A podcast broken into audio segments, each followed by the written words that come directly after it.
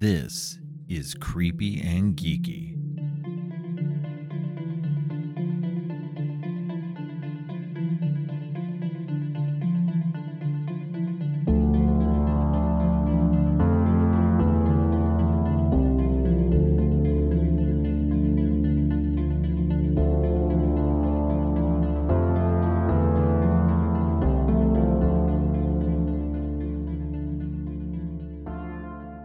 Welcome.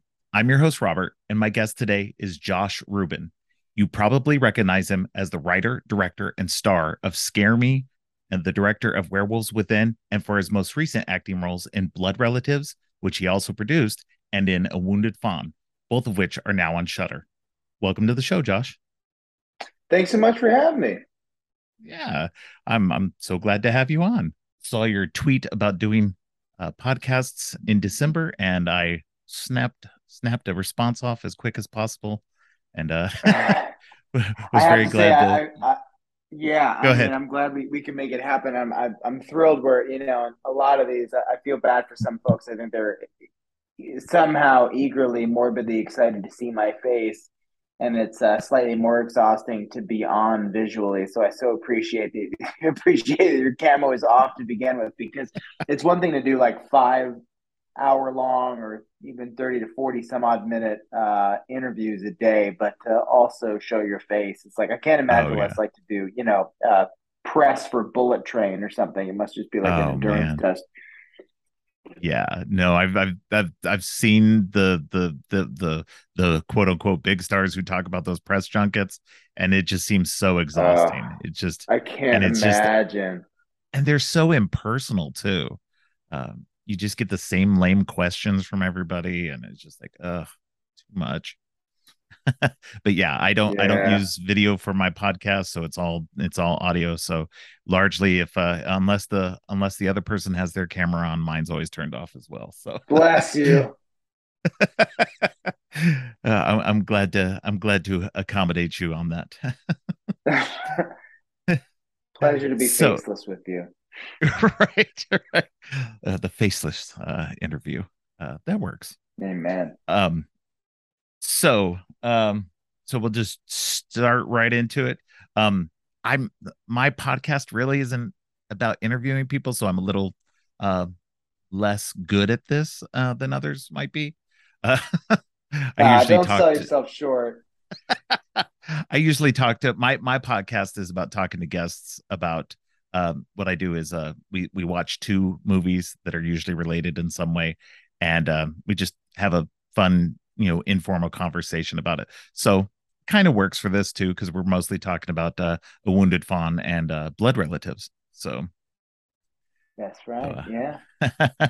so um but uh you did get your start in comedy uh but it seems like you've uh, since transitioned mostly into horror lately uh was that always the goal Uh, it wasn't always the goal. Um, I I was a comedy fan before I was a horror fan. Okay. Um, and uh, uh, or sorry, I was a horror fan before I was a, a, a comedy fan, mainly because of my sister, um, Rachel, who you know introduced me to the likes of Freddy's Nightmares and all the Jason movies and such. You know, Freddy was essentially you know a cartoon character, in my opinion. So in the '80s, you know, you figure, oh, this guy's got a a wicked sense of humor. Um, uh, he's just like the Roadrunner, but uh, he'll slice your face. Um, I I think you know all the way through. If you could track my sketch career, when I had the chance to do my own thing, or when I even when I did my first like my first short film, you know, there was always a darkness to the stuff that I loved, um, to my sketch work uh, and uh, probably similar to like what J- Jordan Peele, you know, if you were to track his route through comedy, you could probably see some hints of a joy in doing darker stuff, darker humor, genre parody, whatever it may be. Um, and that was that was always there for for me. But um, I think by the time that I sort of was at a crossroads in my career, I realized that you know no one was going to spoon feed me the opportunity to make a movie, especially one starring myself. Um, so uh, I knew that if I made it a, a horror movie or went back to my my roots, so to speak, in doing a genre flick, um, that it would theoretically have the best uh, percentage for return because the horror community is so forgiving and welcoming. And so that's right. that's why I was like, you know what, my first film's not going to be a comedy. It probably won't translate as well. Let's let's go the genre route, and the rest is is more or less history. well, but speaking of that, both of the movies that you've directed have both been, you know, ostensibly horror comedies. Um, they've had a lot of comedy, you know, elements to both of them. So, and I've always, I, you know, there's lots of, you know, uh, uh history of horror and comedy, um, you know, kind of mining the same um, uh, fertile ground, and uh, so, and and they seem to be very linked together very well. Um, in mm-hmm. in my opinion, I'm a big horror comedy fan, so you know that's always uh, that's that's my favorite genre of horror. So you know, it it you know at least with the two movies that you've done so far, it seems you know you you you kind of blended those fairly well. So. Oh, thank you very much. Yeah, I mean, I, I so much of it too is just it's a love for for horror, of course, and a, a, a kind of endless archive of you know ridiculous sort of horror movies. Just as a horror lover, um, but it's also casting. I think the successful comedies or rather horror comedies are almost entirely in casting. I mean, you write down to like Tom Atkins or something. It's like he's playing the terror for real. He's really screaming at the TV in Halloween three, asking it to to stop. Um, right. uh, you know, Sam Richardson is not. You can't catch him trying to be funny. He just is inherently, and you love him the way that you might love a Tom Hanks character, just as he's not going out of his way to do a funny scream you know, and that's the kind right. of thing where I think a great actor, especially a great comedic actor in horror comedies, will, you know, they'll understand, they'll kind of play the vulnerability for real, but their their comedic gears are firing on all cylinders. Oh yeah, definitely. I think I think that you can tell when there's a good actor, somebody like Sam Richardson, who is playing that well, um, playing that comedy and that horror well, um, and isn't overplaying it uh, because you do see those other you know quote unquote horror comedies that really go more into parody uh, because the actors are playing it a little too too silly. So. Yeah, yeah, I, I, absolutely. I mean, you know, it's I, I, probably wouldn't get caught making a scary movie as much as it was fun to see those in um, uh, you know one of the scary movie franchises rather as much as it was fun to see them in high school. But if you can do something like like Tremors or like a Gremlins, or even to do something as dark and kind of wicked as Poltergeist, but given even more of a comedic wink to do something. I mean, if I if my company had a logo and I have a kind of banner now called Nocturnal Kid, you know, because I was a kid who you know stayed up so damn late watching this scary shit. My right. kind of motto or my my my slogan would be legitimately funny and genuinely scary um, or genuinely funny and legitimately scary. Because if you can capture both of those, the way that, like most recently, Joseph and Vanessa Winter did so brilliantly with Deadstream, their feature mm. debut, and even with their their um, VHS '99 vignette, um, I feel like you're you have you're so set up for success. I mean, people still today talk about the likes of Sam Raimi. I mean, Evil Dead is is an indelible part oh, of yeah. our genre culture, and I think that's for good reason. You know, it's it's. I mean, there's so many things. You know, um, so many factors that play to that degree. But um, you know, if you can if you can do it right, you you are just you're golden because it's it is hitting all kind of bullet points, all sides of our lizard brain movie loving palette, yeah. as I like to say. Yeah. Oh no, I agree fully. I'm a I'm a huge Evil Dead uh, uh, franchise fan. I love all of them. Uh, my favorite, of yeah. course, of, of of that whole series is Army of Darkness, which is the silliest one. Oh, but so good. You know, yes, yeah, it's it's legit my favorite, and uh, you know, I I I, will take no uh, umbrage about that. Uh, but uh, you don't have to from me, man. I, I wanted. I think I wanted. I just put this together the other day. You know, it's Chris Cantwell, who created *Halt and Catch Fire*, big comic book and genre fan. He's an old buddy of mine, and I was just talking about how badly I wanted. Um, I can't remember if he was talking about showing his kids Army of Darkness for the first time, maybe his oldest. And I remember uh, watching Army of Darkness and then seeing, I think around the same time, there was a toy line called Skeleton Warriors And I remember okay, yeah. wanting the action figure Skeleton Warrior so bad because I'd seen Army of Darkness at that, like, you know, whatever it was between eight and 10 years old. Um, so yeah, there, there Raimi goes influencing, uh, my, my, I don't know, my desire to play with X kind of toy because um, I was just so drawn in by that world. I mean, what's not to love? It's a live action horror cartoon. Yeah, exactly. Yeah, no, uh, that you know this, you know, and me growing up, um, you know, I grew up in the '80s, and we still had a lot of, you know, it wasn't the same uh TV that you have nowadays with streaming. It's like streaming, you have everything, and it's all new, and it's all you know great and everything. You know, we mm-hmm. during the '80s, I grew up, and it was like reruns of everything and so it was reruns yeah. from everything from the 30s 40s and 50s on and so you know i grew up with a steady diet of three stooges and so mm-hmm. oh my gosh. Yeah, i just influence, brought that up the other day. Yeah, yeah, exactly. Exactly. That was the first one. And then to see that he was you know sorry i'm, I'm opening a door no go my, ahead. my, my cave. Um to see or to understand too that like Raimi not only loved Universal monsters but was you know a fan of the Three Stooges as an example. And that was you know so much so such an indelible part of like you know Campbell's inspiration is is it's just fun to kind of track as someone who you know wants to get close to the likes of a Raimi or a Flanagan or you know in the horror comedy world.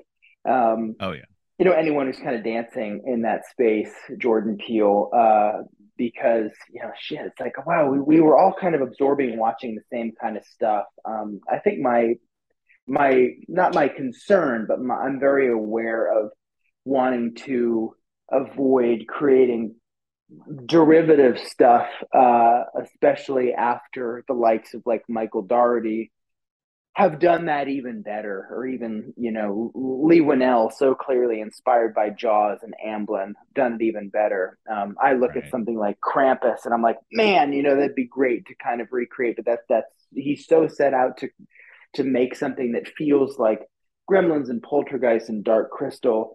Um, well, what else can I do uh, without kind of trying to take my swing at that world? Because it's it's so something that we hear so often as uh, as filmmakers of that certain era is you know another like especially another like Caucasian late thirties uh, filmmaker yeah. going like, well, I really love Jaws, and so what I want to, and then of course you know I have uh, I'm waiting to hear back on a gig that might be sort of adjacent to that. But I'm like, you know, I guess you can't escape um, you know, what, what what that era was because there was nothing like it.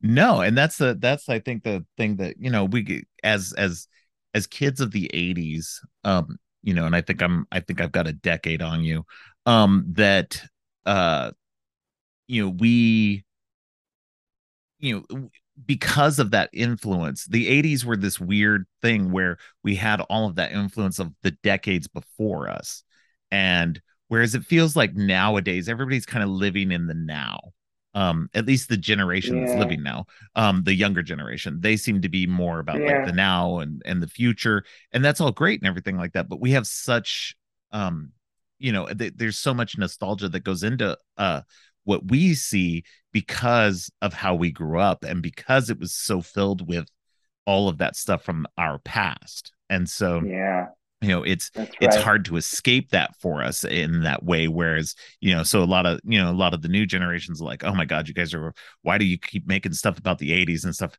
And it's like because that's when we grew up, and that's you know, it plays yeah. a it's a it's it's ingrained into our DNA in a weird way.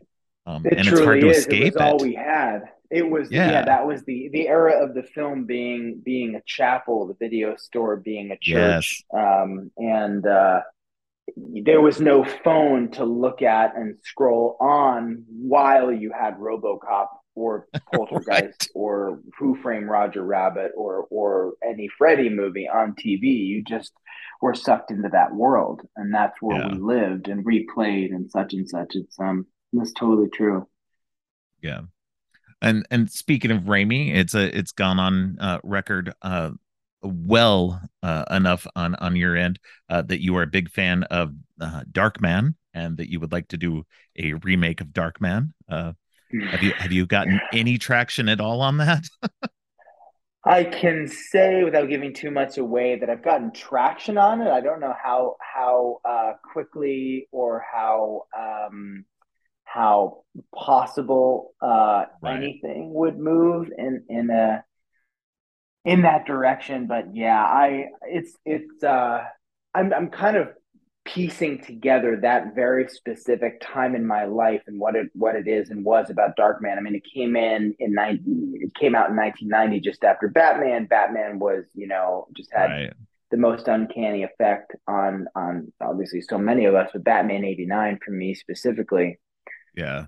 But I was also, you know, as I was simultaneously fanning out about Batman, buying all the toys or my, begging my parents for all the action figures and rewatching and rewatching, um, I was also into, you know, Freddy's Nightmares.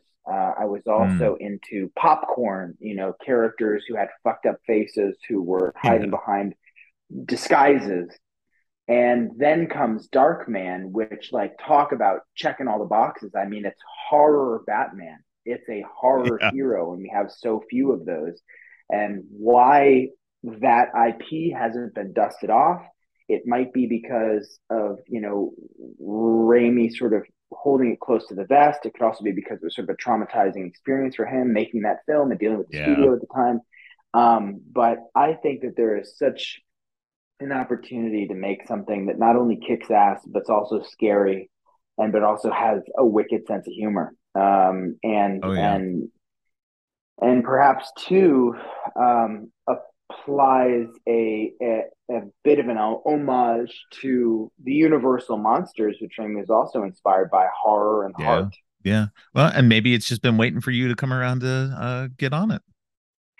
Yeah, hopefully, you know, I think w- w- whatever the next film, the next film I do is, regardless of where it falls in the the comedy of the horror comedy spectrum, I I am going to push the horror further and the scares a little more, and hopefully that will inspire, um, you know, the powers that be to at least, you know, toss my hat in the ring again.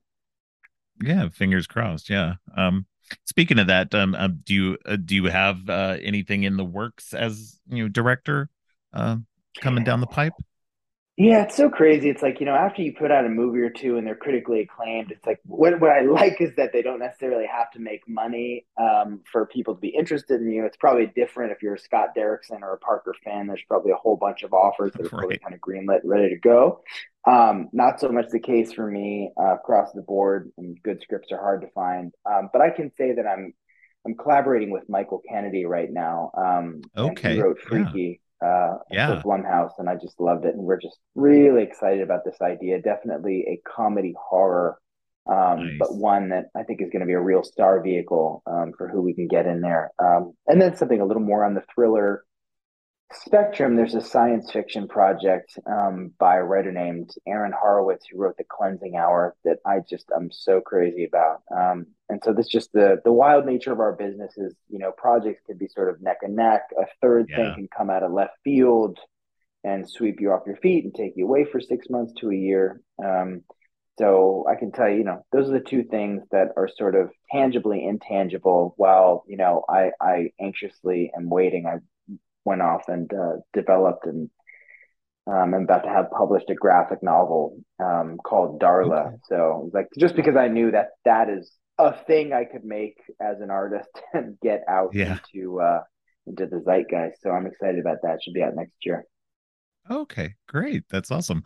Um, who who's uh, are you the artist on it as well, or, no, or, or do you have no, no, I, I'm not not nearly uh, that talented. Um, but uh, our artist is uh, Brianna Tippett. Um, Okay. She's an incredible artist out of uh, she's, she's now in Nevada. But um, I've actually spotlighted her to Fangoria. Um, we had a feature in the Halloween Ends um, Fango that came out uh, Okay. most recently. Yeah, and uh, I think it was maybe one issue ago. Um, and there's there's some hints of this, you know, Darla and the world of it um, in there. But I just saw her work on Instagram. She was, you know, making a lot of fan art for my stuff and for Buddy stuff and and similar. And I just I just thought, man, what a style! It's very sort of um, very sort of Charles Burns, you know, very black hole esque, but even just in terms of its its striking nature, it's not not um, super adjacent style, but just such an eye and such a vision. And um, I fell for it and thought, uh, might be great for this this uh, tale I wanted to tell. That's awesome. Yeah, I'm a I'm a big comic book fan, so I'll definitely keep my eye out for that. Oh, yeah. thank you. Yeah, I hope you dig yeah. it. Yeah. All right. So let's talk about your uh, most recent two releases um, that are both now on Shudder.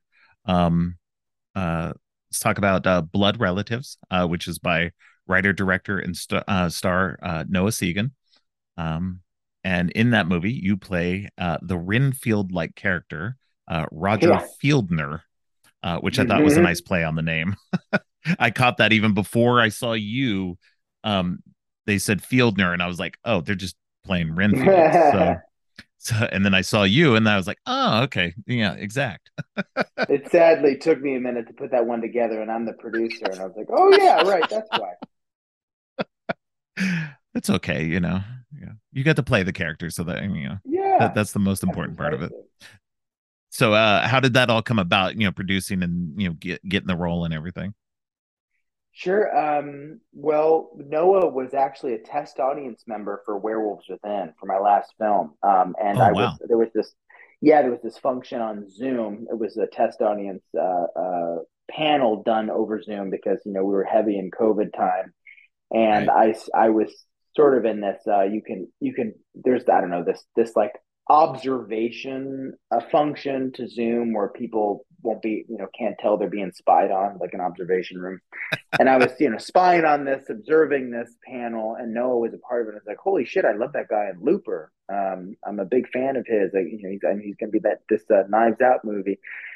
And so yeah. I followed up with him and said, "Hey, I was, you know, really digging your notes and so thankful for you to participate in this, that, and the other thing. We got to talking. He ended up watching Scare Me, uh, my first film, which is a pretty contained, almost black box theater type genre flick, yes. you know, an anthology film that doesn't leave the, the campfire. And he was like, holy shit, that was so interesting. And you played festivals and that's so cool. Um, do you think you'd be interested in producing for me, you know, helping me do what, what you did for yourself? My scare me moment. And I said, absolutely. Um, so Mm, it wasn't too long after the fact we went to Shudder. We got financing. It's it's a pretty low financial ask. Um, we shot it for next to nothing. Um, and yeah. then we were off to Taylor, Texas, and I was the the producer at the monitor, offering suggestions visually and kind of whispering in Noah's ear. That's awesome. Yeah, that's that's very cool. I really enjoyed that movie. Um, I, I thought you did a great job as Fieldner or Renfield. Um, yeah, thank you. It was so fun to do oh yeah yeah it, it, seems like you know that's one of those parts that if you play it uh well it just be, would be fun to do because it's very over the top um mm-hmm. and uh you know it, it's it's a nice scenery chewing uh uh part so yeah, and I just wanted to shout out Michael, our wardrobe designer, who handmade everything. I mean, just made me this like most the most somehow stylish straight jacket and pants ever. I just yeah, pretty pretty outrageous. Only he could do it. Oh, that's funny.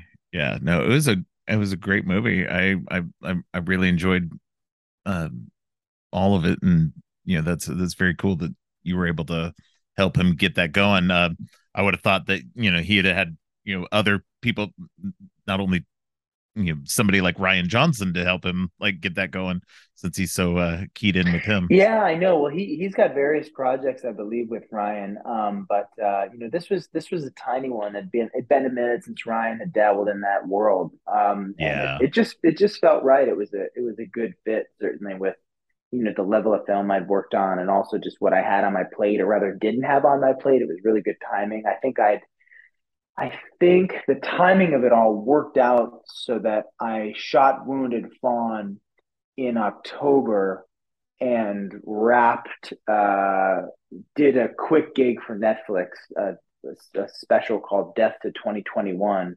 Right.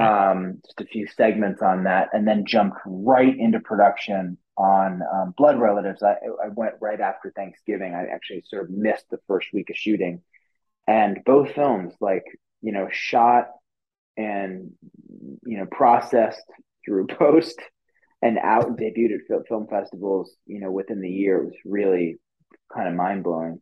Yeah, yeah. No, and then you know, they both premiered on Shudder within like what, a month of each other, just a couple of Yeah. weeks, I think actually. Actually, it was Um, both within one week. It was November 22nd for Blood Relatives and then December 1, yeah. um, just a few days ago for Wounded Fawn. It's pretty crazy. Um, yeah, so did they did they end up playing a lot of the same festivals together as well? Our our overlap was, uh, I believe, Fantastic Fest and Beyond Fest. Uh, so we both got to play those. Uh, Wounded Fawn debuted at Tribeca, and they went everywhere. I mean, it was kind of crazy. Fright Fest Yeah. and Sitges um, and Beyond Fest and Fantastic Fest. I, I feel like I'm leaving one or two out. Um, and uh, we were able to, with Blood Relatives, which was super cool, debut at Fantastic Fest, which was sort of a homecoming of sorts for Noah, who had so many films um, premiere there, and so it was it was a real uh, a real splash. Like Rian and, and Karina, his his wife, were there. Um, so many friends, so many cast and crew because we shot in Taylor, Texas. It was it was really really rad. And uh yeah, so that that's cool that it just, you know, it uh um you guys had such good o- overlap with that and and you were able to get these out on Shudder back to back like that. So Yeah, yeah, completely. It was a lot of fun. yeah. Um so let's talk a little bit about uh A Wounded Fawn. Um and uh so how did how did that role come about? That was uh, Travis Stevens, uh, co-writer, director, just um, uh, DMing me. he wrote me on Twitter, and um, he just asked if I'd be willing to look at this. I actually, I'm wondering if I if I have it. It'd be the first time I'd ever gone to my Twitter messages and seen. I don't even know if I can I can search or find his uh, his I'll, I'll scroll as, as we're talking to see if I can Yeah, find yeah. the very words. Um, but he um, oh here it is. Let me see. Let me see if he asked me or what he asked me um, specifically. Here it was. Oh, he said, "Hello, sir. Congratulations on your remarkable film." Maybe he was talking about werewolves. It was such a finely tuned piece. Watched it with awe and admiration the entire time. With the success of your filmmaking, I was curious if you're still looking at material as a performer.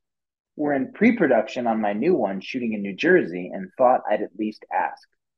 Um, and then uh, I very immediately got back to him, and he very immediately and said yes. And he very immediately started sending me pictures of the location and of uh, creature effects and makeup effects and the camera. Kasusha uh, Genenfeld, um, our brilliant um, DP uh, testing camera. It was it, pretty pretty rad. So wow, that's that's the first time I've uh, I've both discovered and read Travis is Allowed. So that's that's a uh, a Robert Clark exclusive. There we go. There you go. Creepy and geeky exclusive. yeah, that's right. um no, it's awesome. Yeah, I um I think the only other Travis Stevens movie I've seen is um uh Jacob's Wife. Um and I enjoyed Yeah. that. Um um I liked A Wounded Fawn.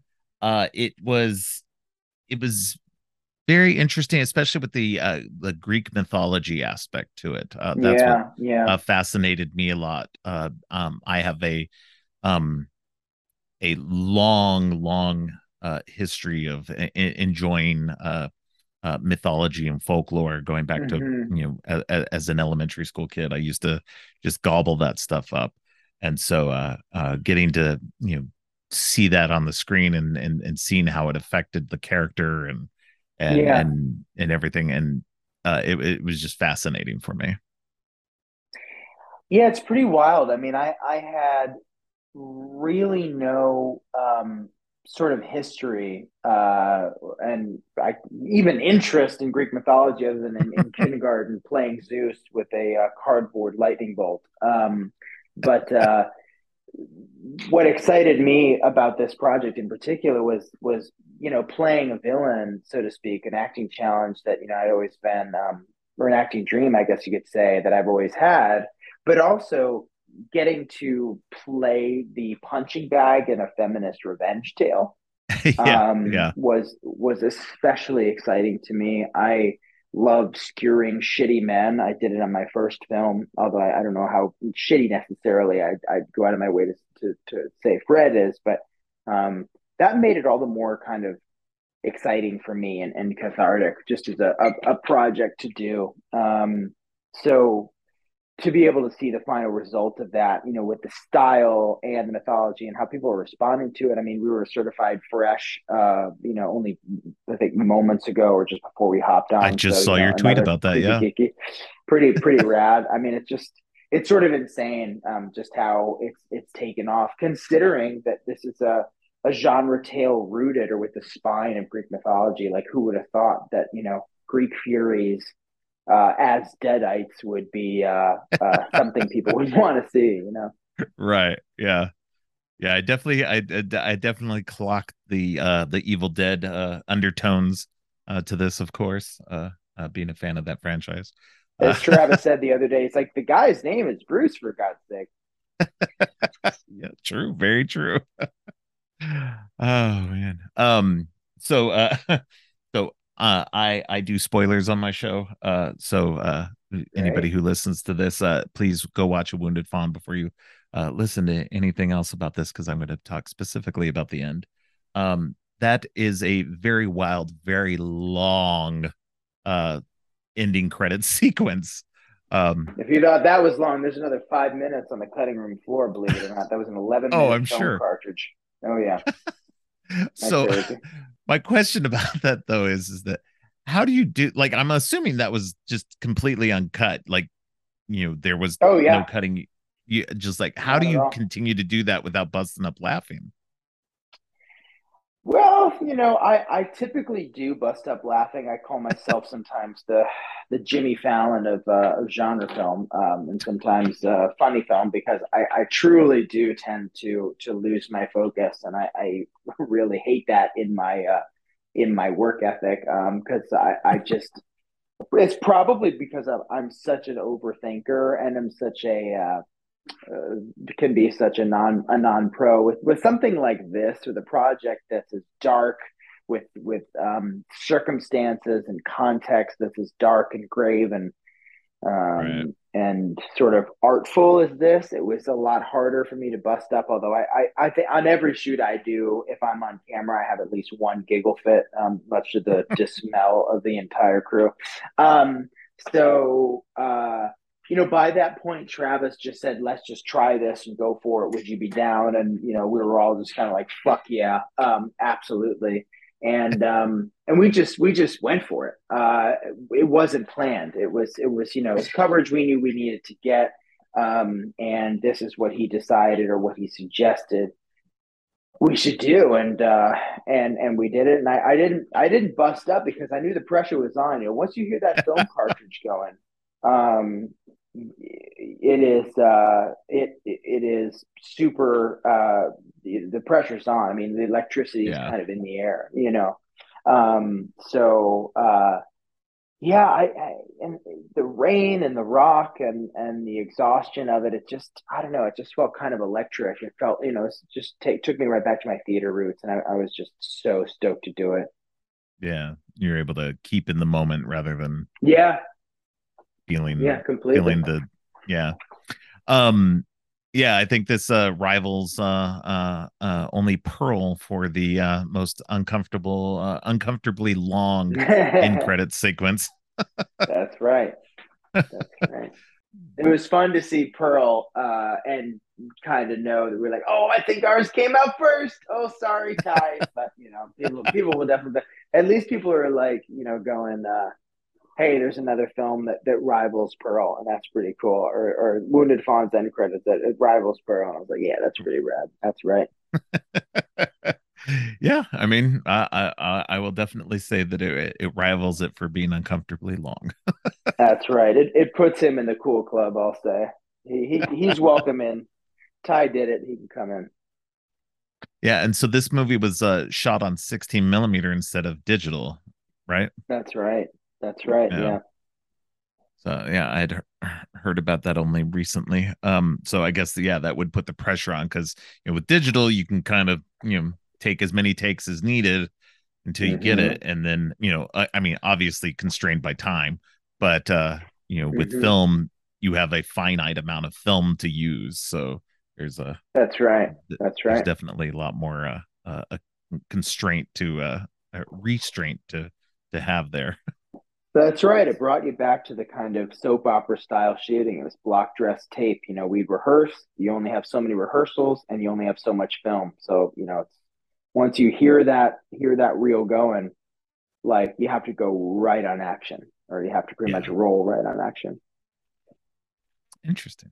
Yeah, yeah. There's not a lot. Of, there's not a lot these days that's actually being done on film. So it's uh it's yeah. interesting to to get get to have that experience now. I, I would it's imagine, nice especially as actors.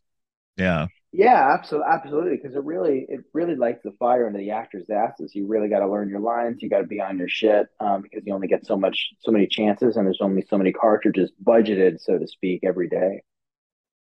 Um, rehearsal becomes a bigger thing. I, I imagine with that oh, than yeah. you know the typical uh, shoot would. Oh yeah, oh yeah. We're yeah. always rehearsal, and then you dive right in. um uh if you if you wouldn't mind uh would you would you mind some questions about werewolves within? No not at all. Okay. That is actually my personal favorite of your work so far. Um oh, i you. i i love that movie. It is it is so fun and so good. I love all the actors in it. Uh the the pacing's real well real well done. Uh it's just it's just a fun overall movie yeah, it was so much fun to do. Uh, I knew when I cracked open Mishna Wolff's script that it would be a dream gig. It's like, wow, it's a little bit Clue and a little bit The Thing, and then people yeah. started making comparisons to Tremors, and I was like, fuck yeah, I'll take it. Like, absolutely, quirky, quirky small towners going up against this extraordinary circumstance, and and uh, and and yeah, the development of humanity in a snowstorm. This is, this is my shit. It only felt all the more self actualized when I was able to convince the production team to shoot in the Hudson Valley where I grew up and where I would fantasize, you know, werewolf sightings uh, or werewolf fights, even in my uh, in the woods in my backyard. So it was just it was such a such a good time. Little did we know that the COVID cloud was about to hit us. I mean, we wrapped on March 9th and we're in lockdown on the 13th. It was pretty insane. Oh wow! So you got it done yeah. just in time before. Just oh, in wow. time. We were so lucky. We avoided any shutdown. You know, I have a couple buddies who were shooting movies across overseas, even, and had to just like put everything down, just leave. It was, it was terrible. Wow.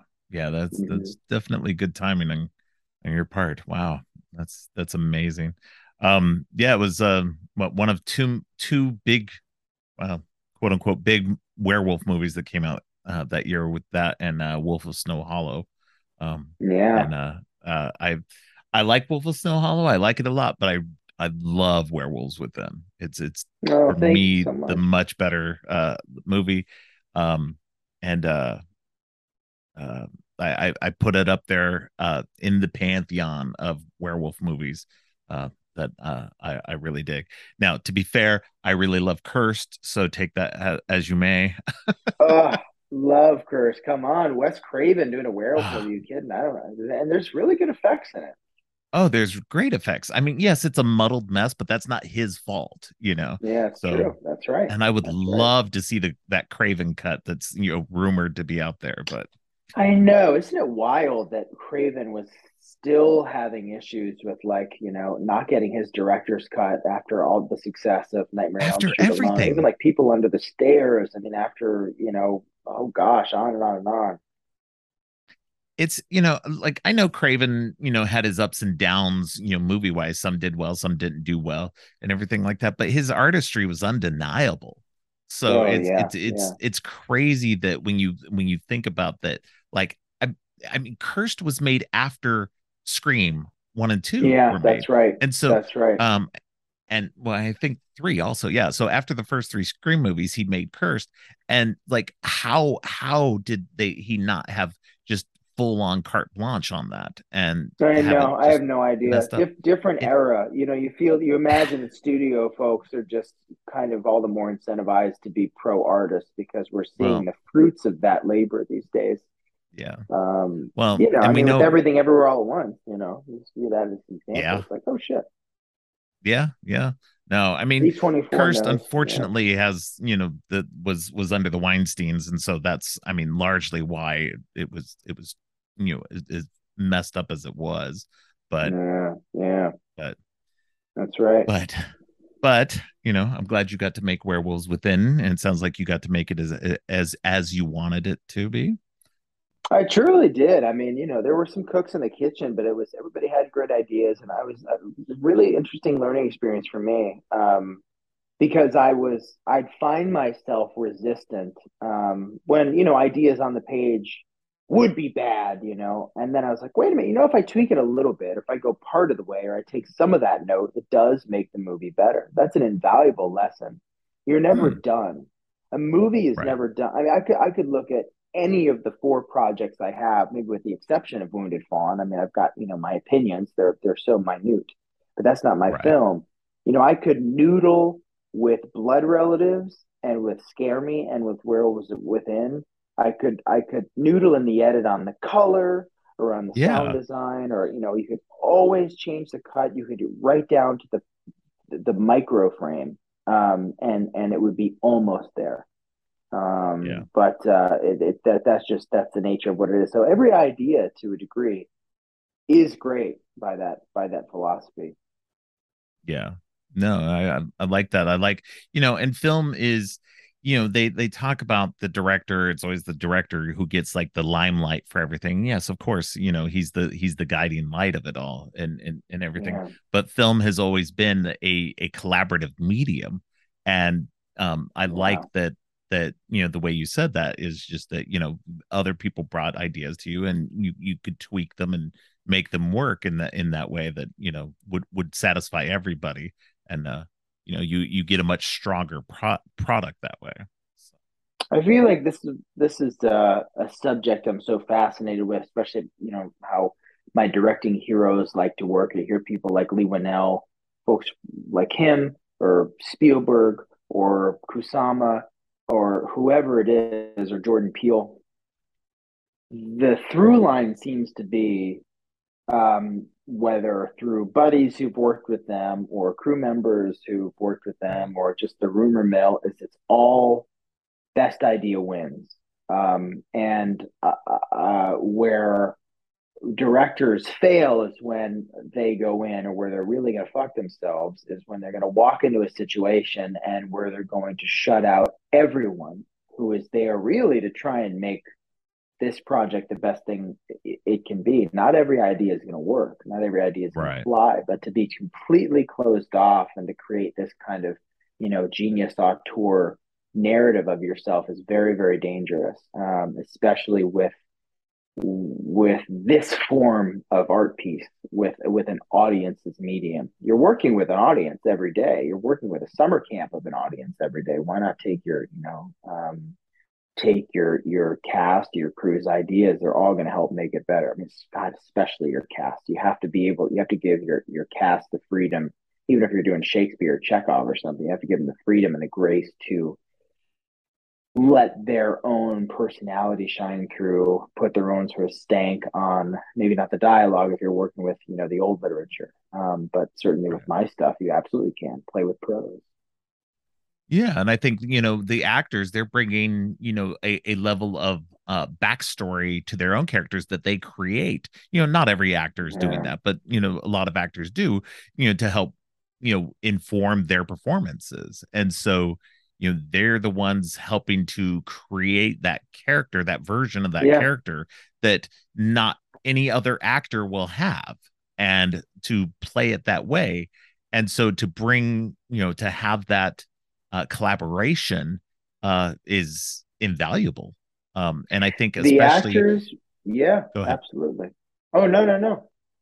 Oh i was just going to say especially with now with digital um filmmaking um you know with with with not having to do it solely on film now you have a little bit more room to have that um not improvisation but that uh that collaboration that that that uh, ability yeah. to um experiment and see what what yeah. sticks. Maybe the actor does have a good idea. Maybe maybe the grip has a good idea you know something that you know somebody can bring to the table that you know somebody right there in in the in the moment isn't thinking of. So. That's exactly right. And and to the point of an actor sort of uh, arriving and bring their character to it. An actor will also inform the tone of the movie, quite frankly. Oh yeah. Um, you're going to get a different type of movie casting. You know, Wyatt Russell, who's not a comedian, who's a great actor, um, or or Jack Quaid, or whatever, Matt McGorry, or Glen Powell to come in and play, you know, Rager Finn Wheeler. Um, just as you'll have a completely different performance from a, a, a Sam Richardson, a Jonathan Majors, um, or you know, na- na- name anyone else. Um, yeah. So Sam comes in and he's got you know, whatever he's got the look, he's got the vulnerability, but what he's bringing is a is a level of humor and a Tom Hanks esque charm that was unexpected yes. that, that some of those other actors probably couldn't have, or where you know I, I, you you have to as a filmmaker be kind of open minded to you know any myriad of cast. You have to be able to play the jazz and allow the jazz of it all to like play out and go. Oh shit! If this is going to be the energy of it, then let's add this sequence or let's let's go off on this this improv. It's a living, breathing thing, and your actors yeah. will inform the tone. Doesn't matter what you know what kind of film um, you set out to make. Your your actors are are uh, an indelible part of the DNA of it. Yeah. And I think that goes into, you know, the casting as well. You know, when you're casting um that that any kind any kind of movie and such that you're going mm-hmm. to be you know that's going to actually change sometimes the the way that your movie might inherently be as well you know you you cast somebody like sam richardson in this and then you're like okay well i can add some more humor into this that i maybe wasn't you know originally thinking of and uh, and and that vulnerability that he has as well. So, yeah, I I, I totally uh, I completely agree. I, I, uh, I that's that's exactly bang on. Uh, do you have anything else uh, uh, that you're upcoming uh, starring in as well? Nothing. In, gosh, do I have something? I can't even think. I've got many a thing going. I'm like, um, I did do something that I can't. Uh, that was actually really interesting. I can't say what it was. Um, okay. No one will be able to see it, but it, what what was wild was a awesome director asked this group, this ensemble, uh, to come together to do. I've never done this before. If you can do this on bigger budget movies, to essentially do a a um, uh, a and acting out of the film like a lot uh, uh, uh, like a, a, live a walking tape well kind of like um we did the table read but then it was putting the movie on its feet with scripts in hand and oh. so I, I, you know, a casting director buddy just out of the blue was like, "Hey, would you be interested in doing this?" And I was like, "Oh, it sounds like a table read." She's like, "Oh no, it's a it's a week long commitment," and it's for this big studio movie. Um, and it was a handful of, of actors. Some of some of them are buddies that you know I got to go out and kind of basically just do theater for a week. You know, on this mm. uh, this rad stage um, in in South LA, and that was so fun because you know even though that's uh, that's something that won't see the light of day, it was really just a process for the director and the producers to kind of wrap their head around what will ultimately be shot on. I believe the volume um, which is you know essentially oh, okay. a, a, yeah this this world creating technology techno- technological yeah. um, uh, insane stage. Um, yeah, that's what they use to, for the Mandalorian. Yeah, exactly. It was the same that same uh, wasn't the same stage, but they they graduated to it after we were kind of on a more of an industrial space. Um, oh, okay, gotcha. But to be able to go as an actor and archive what you know how this director works and how this director um, adjust actors. Um, that was really really rad. So while that's that, that's a project that you know I got to do just you know with an ensemble that felt quite like theater and that won't see the light of day. Um, that was the most recent thing I did. It was like such an awesome um, experience. And otherwise, no, I mean I'm I'm auditioning for stuff and very very down to you know perform if, if the the gig is right uh, but um, focusing right now mostly on on filmmaking and you know, trying to get my graphic novel out next year just because that's a space I've been excited to get into. Um, and uh, yeah, I, I want to I want to do it all so long as folks can't pin me down. You know? that's awesome. Yeah, it sounds like uh sounds like you got a lot of uh, nice little irons in the fire and uh, uh work wise, and uh, that sounds like a lot of fun. Yeah, it's it's uh, it's, a, it's an awesome circus life I've signed myself up for. uh, I mean, you know, it sounds like you're having fun at least. So you know, I mean, that's all. That's all that you can uh, hope for is uh, uh so. having some fun while you work. Yeah, I think so. I think so. well, I don't have any other questions uh, for you uh, right now. So, um, as and as much as I'd like to just yak your ear off all night, I'm sure you've got uh, uh other things to do. So, Only one more today. Today is probably my biggest one. I think today was five. Um, oh wow! So thank you for thank you for making it uh, a, a, a, good one at the tail end of my day before I crack open a beer in between uh, answering questions on the next one. well, I, am I'm glad I'm glad you enjoyed it. I enjoyed uh, having the chance to talk to you, and uh, um, hopefully I can get you back on again in the future. Absolutely, man. It's such a pleasure chatting with you, Robert. All right, thank you, Josh. Yeah, thank you, man. Have a good one. You too. Thanks for listening. If you liked what you heard, make sure to subscribe on your favorite podcast app or at creepyandgeeky.com. You can follow the podcast on social media at Creepy and Geeky on both Twitter and Instagram. If you'd like to follow me, I'm Geek Thulu on Twitter and geek.thulu on Instagram. You can support the podcast by ordering teas and more from our TeePublic page. All of the links are in the show notes. Finally, don't forget, stay creepy.